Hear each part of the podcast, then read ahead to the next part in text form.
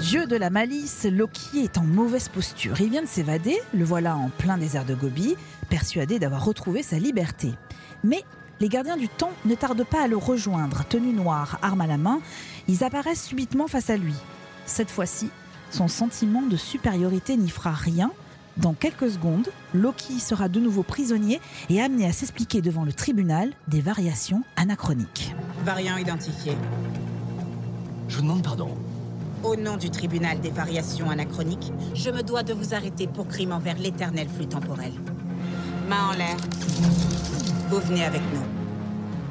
Comment ça? Vous êtes qui? Dernière chance, Variant. J'ai passé une rude journée. Et je crois que j'ai fait le plein d'imbéciles en armure croyant me donner des ordres. Alors, si je puis me permettre, c'est plutôt votre dernière chance. Allez-vous-en hors de mon chemin. Bienvenue dans Land. Zoom sur la série Loki, nouvelle franchise Marvel de Disney+. L'occasion de regarder d'un peu plus près ces séries où les dieux, les mythes et les légendes s'invitent.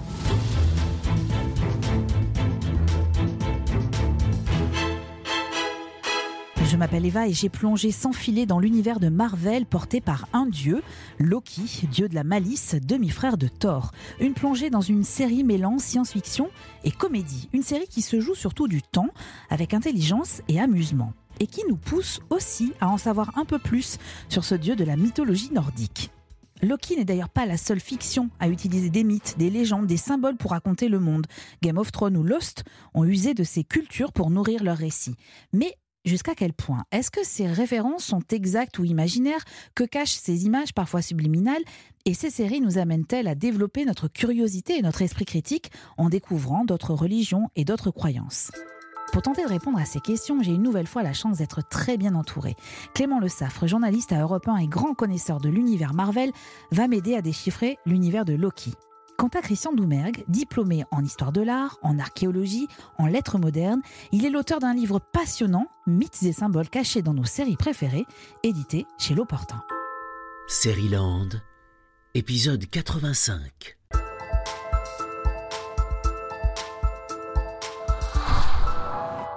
La série de la semaine.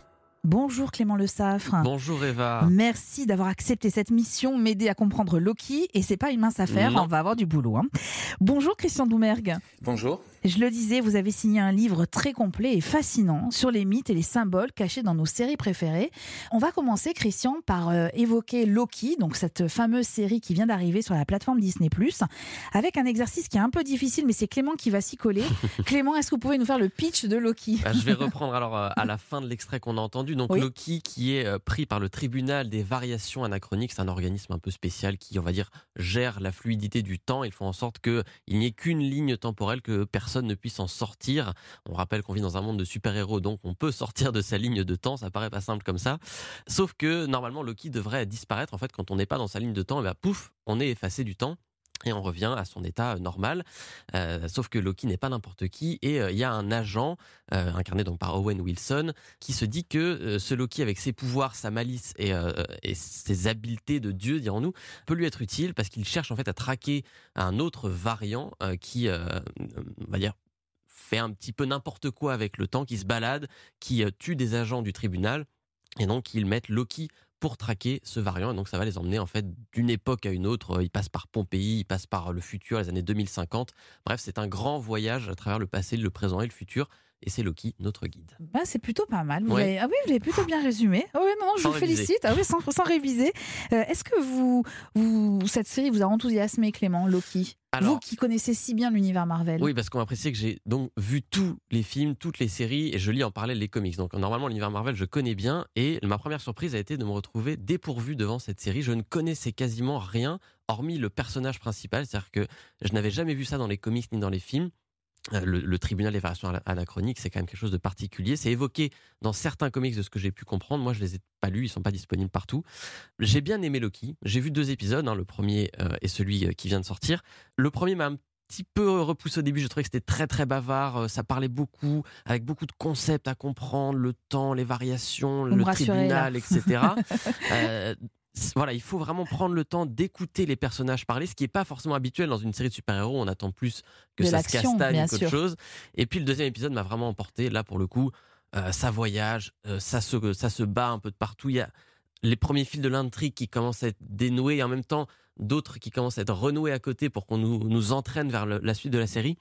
Donc, euh, donc j'ai pris du plaisir en regardant ça. Il y a que six épisodes de ce que j'ai cru comprendre. Donc j'ai déjà vu un tiers et je me dis tiens j'ai à la fois vu beaucoup de choses et en même temps très peu de choses donc j'ai vraiment ah, hâte de voir où ça nous emmène. C'est que vous restez sur la frustration ah, donc ça veut dire que vous avez envie de regarder la suite.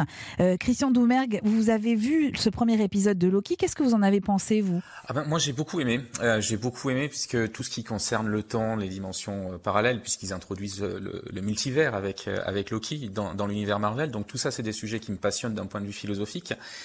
Et euh, ce que j'ai apprécié, c'est que voilà, il y a une dimension aussi philosophique derrière la série dans ces, ces, fameuses discussions, notamment sur le destin, puisque en fait, on voit Loki qui est un petit peu révolté par le fait qu'on vienne le chercher comme ça en lui disant tu n'as pas le droit de décider de ce que tu veux faire.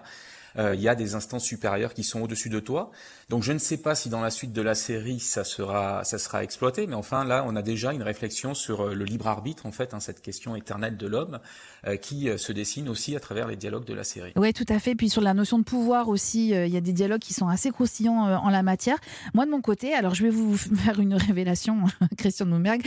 Je, Clément le sait, je suis absolument pas friande de cet univers Marvel. C'est un univers qui m'est très très très éloigné. Mais j'arriverai à faire de vous une fan de Marvel. C'est vrai, mais alors je reconnais par ailleurs que malgré la complexité du récit et de ce premier épisode, je me suis surprise à être fascinée par ces mondes temporels euh, parallèles. Et puis, je reconnais avoir été séduite par le duo d'acteurs Tom Hiddleston et euh, Owen Wilson. Euh, Tom Hiddleston, on l'avait déjà vu dans les volets de Thor au cinéma. Leur joute verbale fonctionne très très bien. Et puis, l'humour, en fait, habille parfaitement cette histoire. J'aimerais qu'on écoute justement un petit extrait de la bande-annonce. Je suis très touché que vous sembliez vous imaginer pouvoir me manipuler. J'ai dix longueurs d'avance sur vous? La confiance n'est pas votre point fort, n'est-ce pas? Vous pouvez me faire confiance. Loki, j'ai passé en revue le moindre moment de votre vie passée. Vous avez littéralement trahi vos semblables chaque fois que c'était possible. Je n'ai qu'à pas recommencer.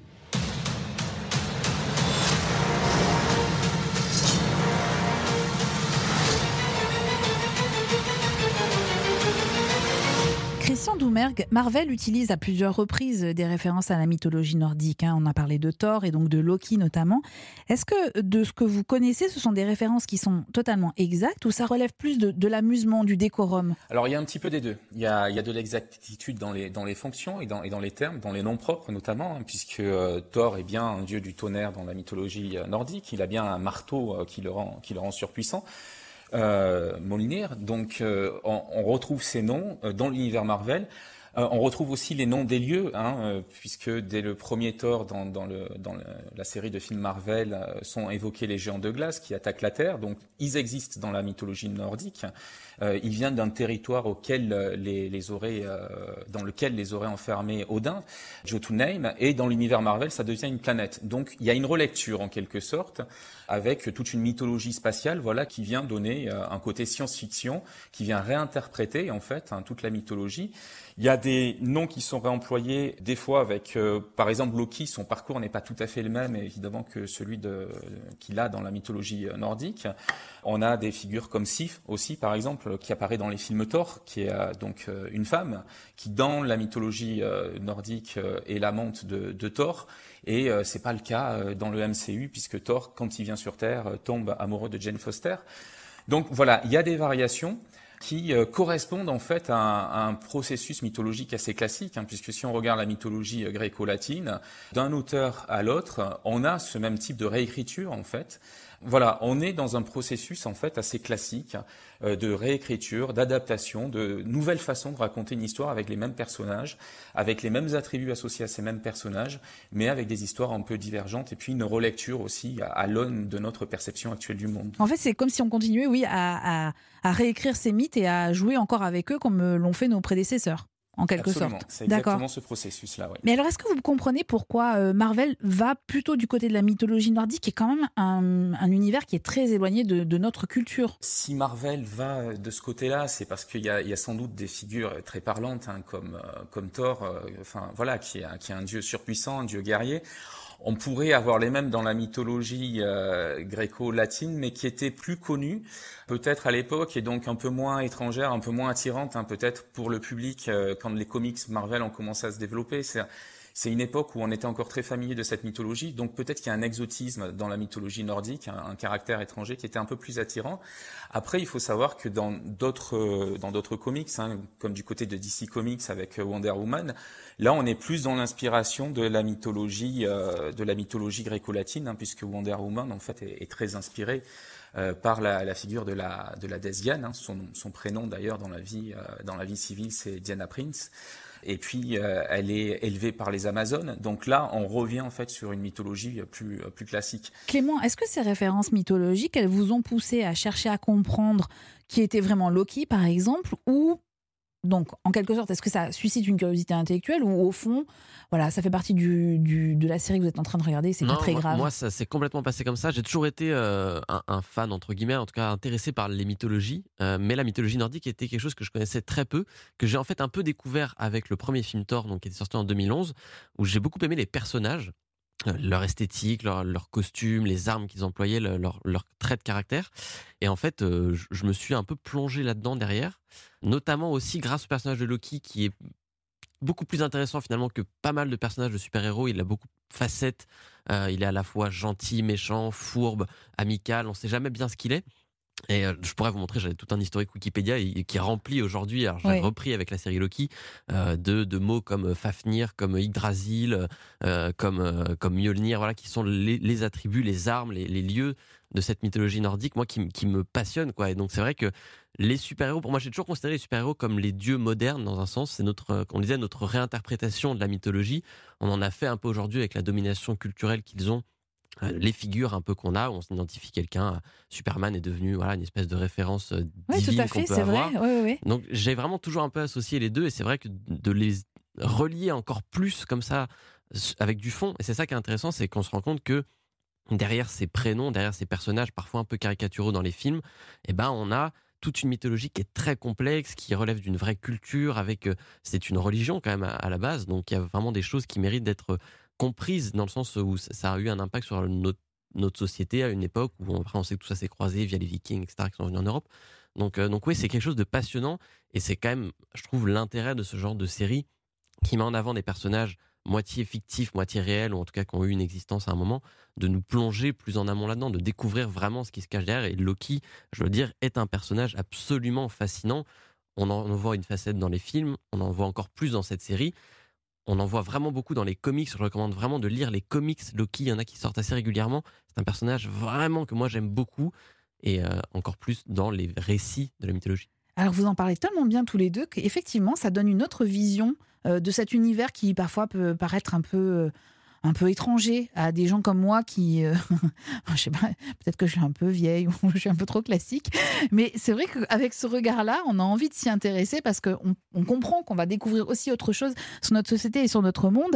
Alors Loki est évidemment une référence directe à un dieu mais il y a d'autres séries qui s'inventent euh, des religions qui jouent avec euh, les symboles qui multiplient les références aux mythes et aux légendes. La preuve par trois. Et voilà le moment du décryptage de la semaine.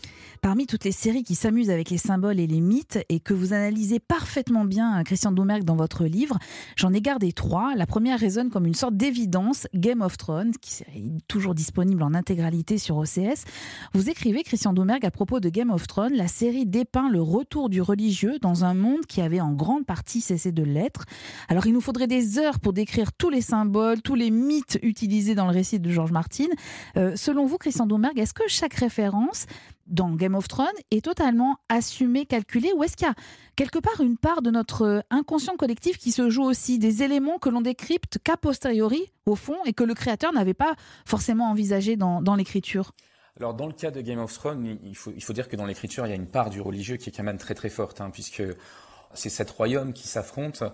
On a tout l'enjeu géopolitique autour des, euh, des, figures des monarques et autres, mais chaque royaume en fait a une religion.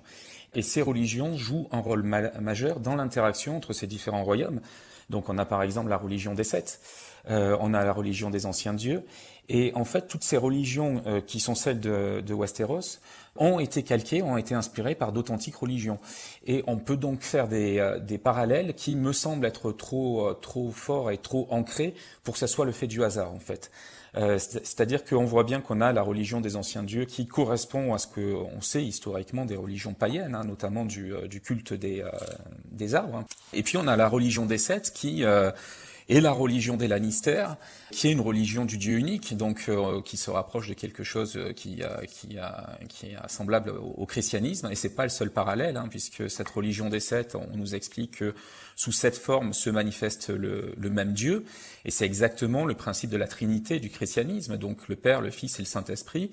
Euh, une seule entité manifestée sous trois formes différentes, donc ce qui d'un point de vue intellectuel est difficile à appréhender, mais qui d'un point de vue religieux, euh, voilà, euh, s'explique et, peut parler. On retrouve ça.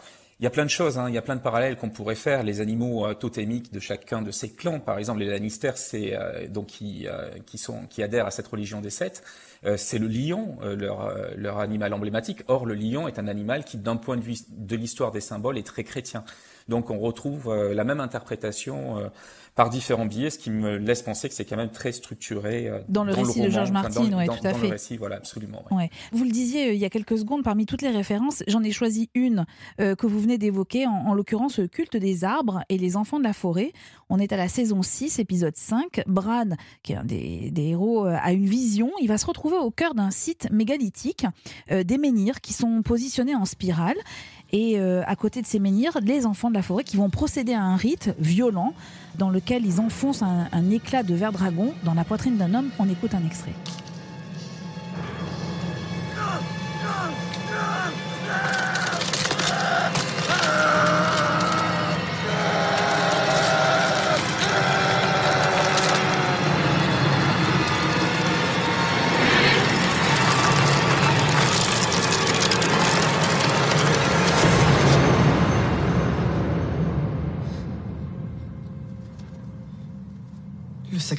Sacrifice, c'était toi.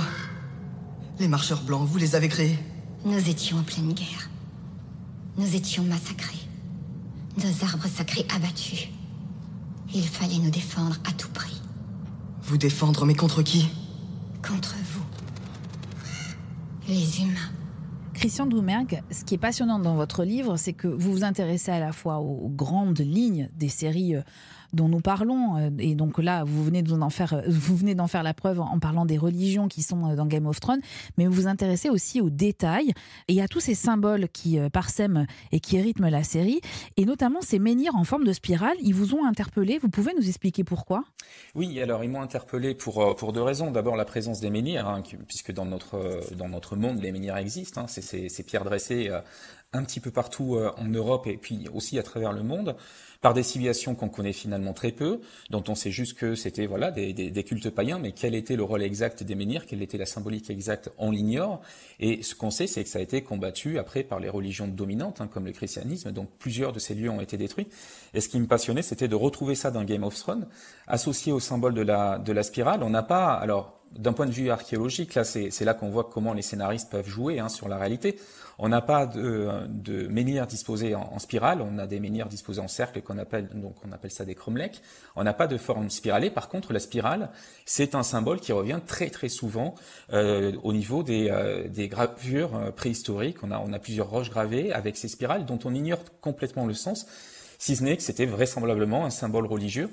Et, donc là, on voit les créateurs de la série réutiliser un symbole archétypal qui va parler en fait de façon universelle, euh, sans qu'on sache vraiment euh, ce à quoi il renvoie, sinon que ça renvoie à quelque chose de mystique, à une religion oubliée qui a été combattue. Et, euh, et, du coup, ça donne une épaisseur mystique à la série. Hein. C'est ça qui me qui m'interpelle, c'est qu'il y a une forte résonance à partir de là. Quand on utilise des archétypes, euh, on parle à l'inconscient humain et on parle à des choses très profondes. Oui, vous êtes vraiment le Sherlock Holmes de, Game of Thrones parce que on va parler de Lost après. Vous faites le même travail, c'est-à-dire que vraiment vous décelez le moindre détail et vous essayez de comprendre d'où ça vient, à quelle religion ça renvoie ou à quelle croyance. C'est absolument fascinant. Clément, est-ce que vous, il vous arrive de regarder une, série justement en essayant de tout décrypter, comme le fait Christian, c'est-à-dire tous ces symboles, toutes ces références Alors, je ne vais pas aussi loin que, Christian Doumergue quand même. Hein. là, c'est très poussé. Mais oui, oui, oui, forcément, ça, ça, m'incite toujours, encore une fois, à chercher. Ça peut être des fois des choses très simples. je prends un exemple très basique. Des fois, ça peut juste être des lieux, des villes que je connais pas. je vais prendre Breaking Bad qui se passe à Albuquerque, qui est une ville que je connais pas du tout. C'est un endroit que je connais pas ça n'a rien à voir, mais je me suis renseigné sur cette ville. Je voulais savoir quelle était la population, quelles étaient euh, les minorités, etc., qui existaient là-bas, pour comprendre un peu ce qui se passait autour et qui est tellement bien représenté dans cette série. Donc, ça peut être des choses très basiques comme ça, ou alors effectivement, on l'a dit hein, sur Game of Thrones, il y a une, toute une mythologie. Déjà, il y a les inspirations de la vraie mythologie, des vraies religions dont on parlait. Et puis, l'auteur, il a créé un tel univers, en fait, il a tout créé de A à Z, qu'il y a ce qu'on voit, et il y a ce qu'on voit pas en fait. Et donc moi j'ai passé alors à mes à mes risques et périls parce que je me suis auto spoilé plusieurs fois des épisodes en, allant trop loin sur les pages Wikipédia. Euh, mais mais voilà, je, lis, je, lisais les pages Wikipédia en anglais qui sont encore beaucoup plus longues que les versions françaises pour comprendre euh, parce que je n'ai pas lu les livres et en fait les livres vont plus loin et donc derrière on, voit qu'il y a toute une derrière les religions il y a des vrais préceptes, il y a des vrais presque des livres écrits par euh, George R. Martin dans ses recherches et c'est valable sur l'ensemble de la série. Par exemple, quand, euh, quand il a sorti, il a écrit un prequel en livre qui s'appelle Feu et Sang, qui raconte en fait toute la lignée des Targaryennes euh, depuis leur arrivée à Westeros.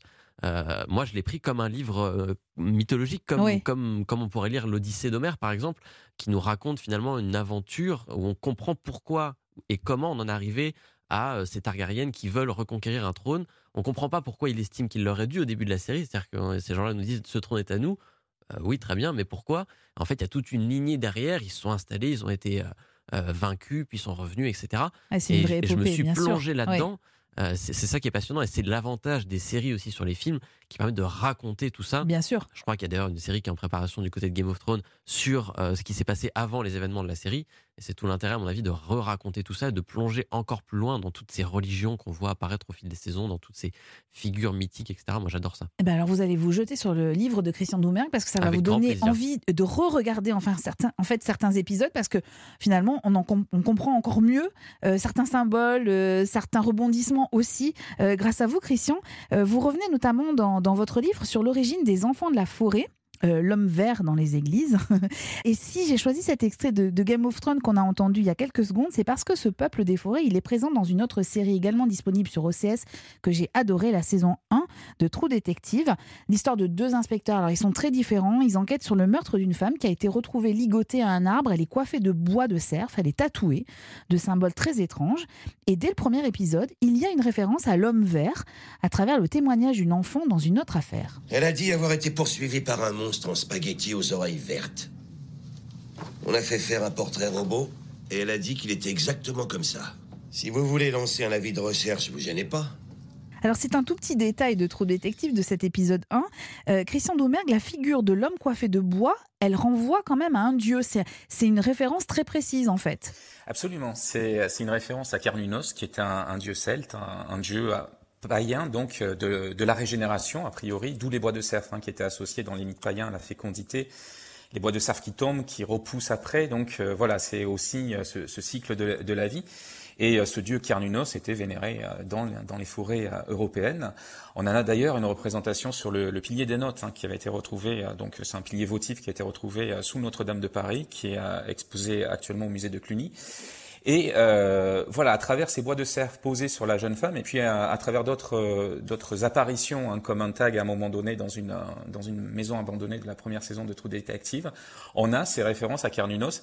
Ça participe de l'atmosphère païenne. Hein. On, sent qu'il y a une vieille religion qui qui flotte dans l'atmosphère, qui est très bien dépeinte hein, dans cette première saison de, de la série. Et l'homme vert va participer donc à cette mythologie païenne, à cette résurgence païenne puisque euh, là aussi c'est une figure très mystérieuse qui a été reprise hein, par le christianisme, puisqu'on en retrouve la trace dans différentes églises hein, à partir de l'époque romane. Euh, c'est un homme feuillu, donc euh, avec le visage couvert de feuilles, qui est vert, dont on ne sait pas très bien la fonction qu'il a dans les églises. Est-ce que ça a été repris comme un symbole de la résurrection, ou est-ce qu'au contraire c'est là pour effrayer, pour rappeler les anciennes religions, et donc ça a un petit côté diabolique? Les, les historiens de l'art s'affrontent un petit peu sur le sujet, vu qu'on n'a aucun écrit qui explique le, le sens de, ces hommes verts dans, dans les églises. Christian Doumergue, vous vous amusez en permanence à décrypter tous ces symboles, tous ces rites et toutes ces croyances dans des films et dans des séries. Est-ce que dans toutes vos recherches, vous avez trouvé beaucoup d'inexactitudes dans l'utilisation? De, ces références-là? Ça va dépendre des séries. J'allais dire, il y a, des séries, euh, c'est très présent dans les séries pour adolescents aussi, hein, tous ces mythes, notamment tout ce qui concerne le surnaturel, la magie, euh, ésotériques. Euh, dans ce type de série-là, c'est souvent très approximatif. Par contre, quand on va dans des séries qui sont beaucoup mieux écrites, comme True Detective ou Lost, euh, là, on se rapproche d'une utilisation, et qui dans Lost est encore plus étonnante, qui est assez exacte en fait, euh, même si évidemment, comme on est dans le domaine de l'imaginaire, on a toujours une part de, réécriture évidemment. Et est-ce que vous avez l'impression que ces séries qui font appel à ce type de référence, elles sont de plus en plus fréquentes ou euh, au fond ça a toujours existé cet appel d'autres mythes et d'autres croyances Ça n'a pas toujours existé dans, le monde des séries, hein, puisqu'on a ce qu'on appelle l'âge d'or des séries, les années 60-70, euh, qui sont des séries plutôt innocentes en fait. Hein. Euh, c'est surtout à partir des années 90 en fait, avec euh, la série X-Files, qu'on va avoir une prédominance des questions philosophiques et religieuses. Euh, X-Files euh, est vraiment la première série qui va utiliser à ce degré-là euh, d'anciens mythes, qui va utiliser la question religieuse qui traverse toute la série. Hein. C'est une série sur la croyance en fait. Euh, euh, évidemment, la quête de Mulder, c'est la quête de, la, vie extraterrestre, mais derrière ça, c'est toutes les grandes questions. Est-ce qu'il y a une vie après la mort? C'est vraiment ça le fil rouge de la série X-Files. Et du coup, il y a de nombreuses citations religieuses dans cette série. Et il y a l'utilisation de nombreux mythes anciens qui sont des fois réadaptés pour euh, pouvoir s'inscrire dans une trame narrative contemporaine. Clément, pour en finir avec True Détective, est-ce que vous l'avez vu cette série? Bien sûr. J'ai vu les deux premières saisons, j'ai pas vu la troisième. Et vous avez aimé? Moi j'ai adoré la première, j'ai pas aimé la deuxième, et justement pour cette raison-là, c'est-à-dire que j'ai trouvé que la, première a un univers que j'aime beaucoup, à savoir ce côté ésotérique, qui m'a rappelé beaucoup moi, des livres que j'aime beaucoup d'un auteur de, Maxime Chatham, qui est beaucoup aussi dans ces, dans ces univers-là j'ai effectivement adoré me plonger dans, cette histoire avec ces symboles, ce côté, euh, cette résurgence d'un paganisme un peu étonnant où on pense, on pense un peu disparu. Ça nous paraît euh, effrayant. On se dit, ça a l'air un, peu violent, etc. Puis voilà, j'ai adoré décortiquer effectivement un peu, un peu tout ça. Ça fait partie du plaisir aussi de cette saison 1 de True Détective qui va. Il y a des personnages incroyables, il y a une intrigue incroyable, mais il y a ce fond effectivement qui une ambiance qui nous pèse, qui est poisseuse on, frissonne un peu quand on la regarde et j'ai ouais moi je me suis plongé dedans j'ai adoré ça. Alors moi je me suis replongé dedans. Alors j'avais adoré quand je l'avais vu. Et là pour le podcast j'ai re-regardé des premiers épisodes notamment. Elle n'a pas vieilli cette mm. série sincèrement sur euh, même la qualité de l'image tout ça, vous allez voir, c'est un régal, c'est sur OCS. On vous conseille notamment la première saison qui est mieux que les deux euh, suivantes. Je voulais qu'on termine cet épisode de Série-Land, Clément et Christian, avec une autre série culte à laquelle vous vous attaquez, Christian Doumergue, à qui vous consacrez euh, beaucoup de pages, mais à juste titre. C'était une série sortie en 2004 aux États-Unis et ces 121 épisodes ont tenu en haleine des millions d'Américains, et pas seulement d'ailleurs. Vous en parlez particulièrement bien, c'est Lost. Série pas comme les autres, écrivez-vous, car par sa construction mystérieuse, elle a fait de chacun de ses spectateurs un des personnages de la série et vous qualifiez Lost de série philosophique, métaphysique, religieuse et spirituelle, le récit d'une introspection. Alors, pour donner un peu le cadre, en fait, Lost, c'est l'histoire d'un crash d'avion. Des survivants à cet accident se retrouvent sur une île et ils vont vite comprendre qu'ils sont pas seuls sur ce bout de terre dont le quotidien est rythmé par euh, d'étranges phénomènes. Et la série, Christian Doumergue, elle est ornée de symboles. Il y en a quasiment à toutes les séquences. Euh, elle multiplie des références à des croyances ancestrales, à des concepts philosophiques. C'est pour vous la série de références Lost? Ah oui, absolument. Euh, c'est pour moi la série de référence et c'est la série inégalée dans, dans ce domaine. Ouais. Euh, c'est une série qui a été mal comprise par certains euh, à l'époque, hein, puisque il euh, n'y a pas il a pas de réponse claire à la fin de la série quand on arrive au terme de ces 121 épisodes. Oui, la fin a été très contestée, hein, bien sûr. Voilà, la fin a été, euh, alors que je la trouve extraordinaire, d'une grande beauté humaine et spirituelle, la fin de cette série est très cohérente avec l'ensemble en fait, puisque c'est comme un immense puzzle avec des pièces dispersées. Et c'est vrai que ce qui a peut-être été mal compris, c'est que le, le, spectateur doit faire l'effort, en fait, avec toutes ces pièces de puzzle, d'essayer de comprendre le sens de tout ça. C'est c'est philosophique aussi à ce point de vue-là. Hein. C'est un petit peu la vie, c'est-à-dire on a des pièces éparses, un puzzle, et on essaie d'en comprendre le sens. Et Lost, c'est la même chose. La série Lost est ornée de symboles. Elle multiplie les références à des croyances ancestrales, à des concepts philosophiques. Petit exemple parmi des milliers d'autres. Dans l'épisode 4 de la saison 6, on est avec John Locke et Ford. Ils sont dans une grotte qui a été euh, construite à flanc de falaise. Et sur les murs sont inscrits les prénoms et les noms des survivants associés à un nombre. Dernier, mais non des moindres. Le numéro 15, Ford. Autrement dit, toi. Pourquoi il aurait écrit mon nom sur ce mur? J'ai jamais vu ce gars-là. Aussi, je suis sûr que tu as rencontré Jacob.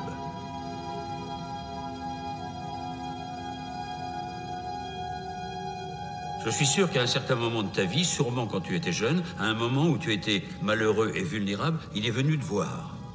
Et il s'est servi de toi. Il t'a manipulé comme une marionnette.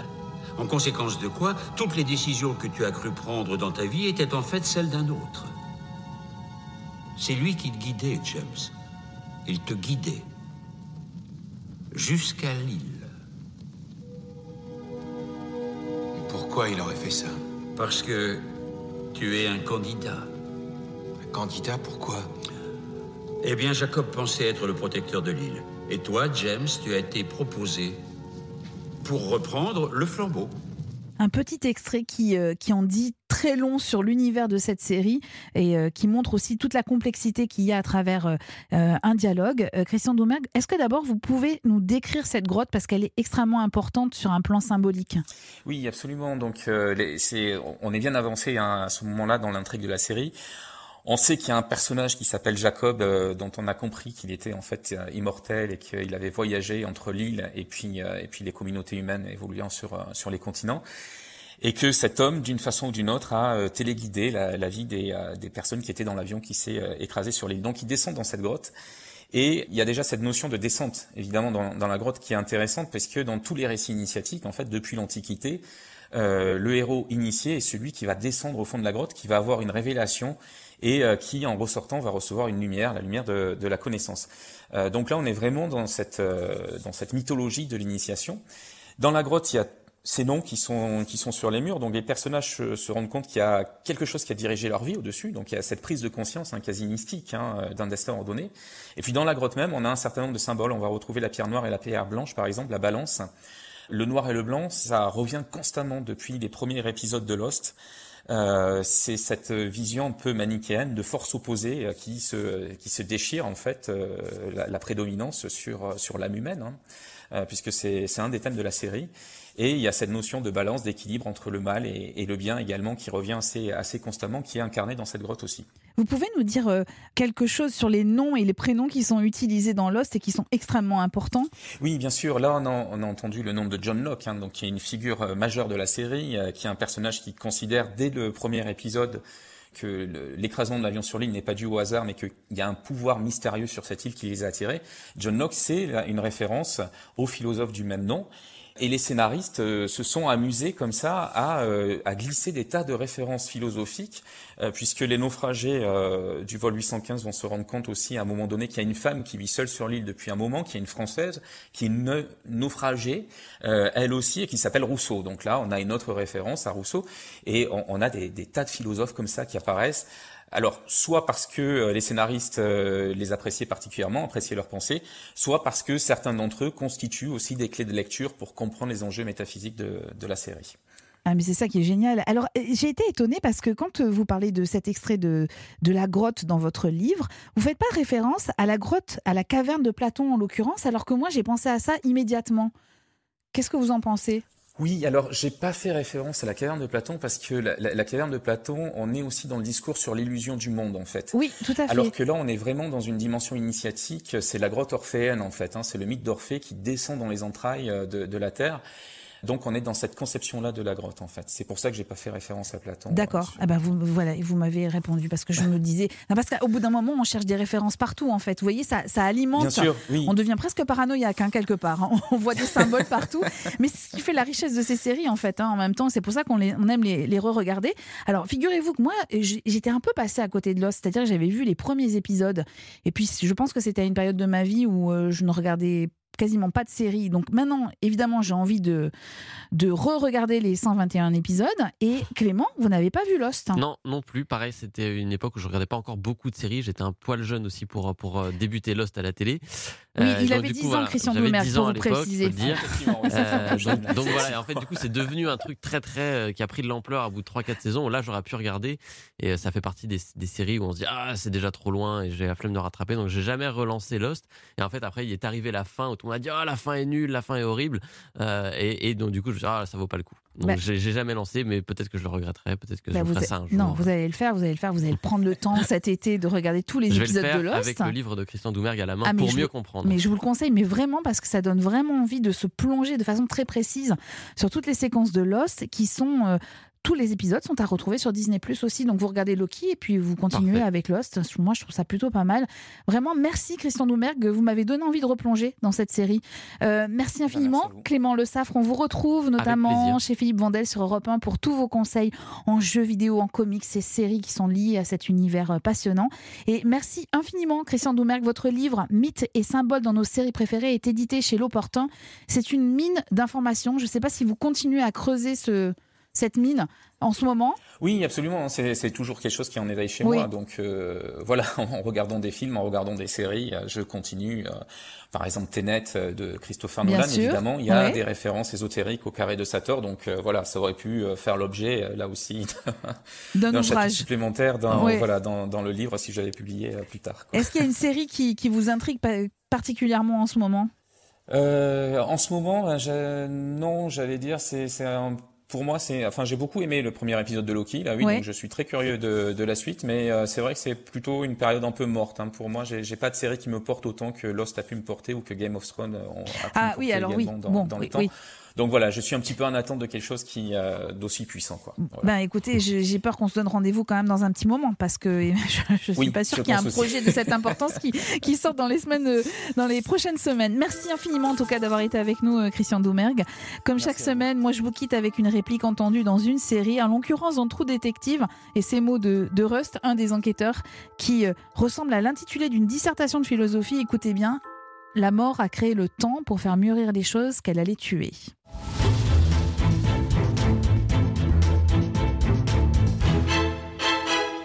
Dans les prochains épisodes de Série Land et en association avec euh, les rencontres de Fontainebleau, série série, je vous propose de regarder dans le rétroviseur flashback sur une décennie de fiction française avec celles et ceux qui ont participé à des séries françaises de renom.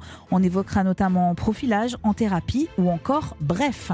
Série Land est un podcast européen studio produit par Timothée Magot, réalisé par Christophe Pierrot et préparé en coulisses par l'équipe composée de Clémence Olivier, Magali Buteau et Salomé Journeau. Vous pouvez nous retrouver sur toutes les plateformes de podcast et pour nous laisser des commentaires, rendez-vous sur le groupe Facebook. Attention dans Land, la règle ne change pas, pas de spoil. Et puis abonnez-vous, comme ça, on ne se quittera plus.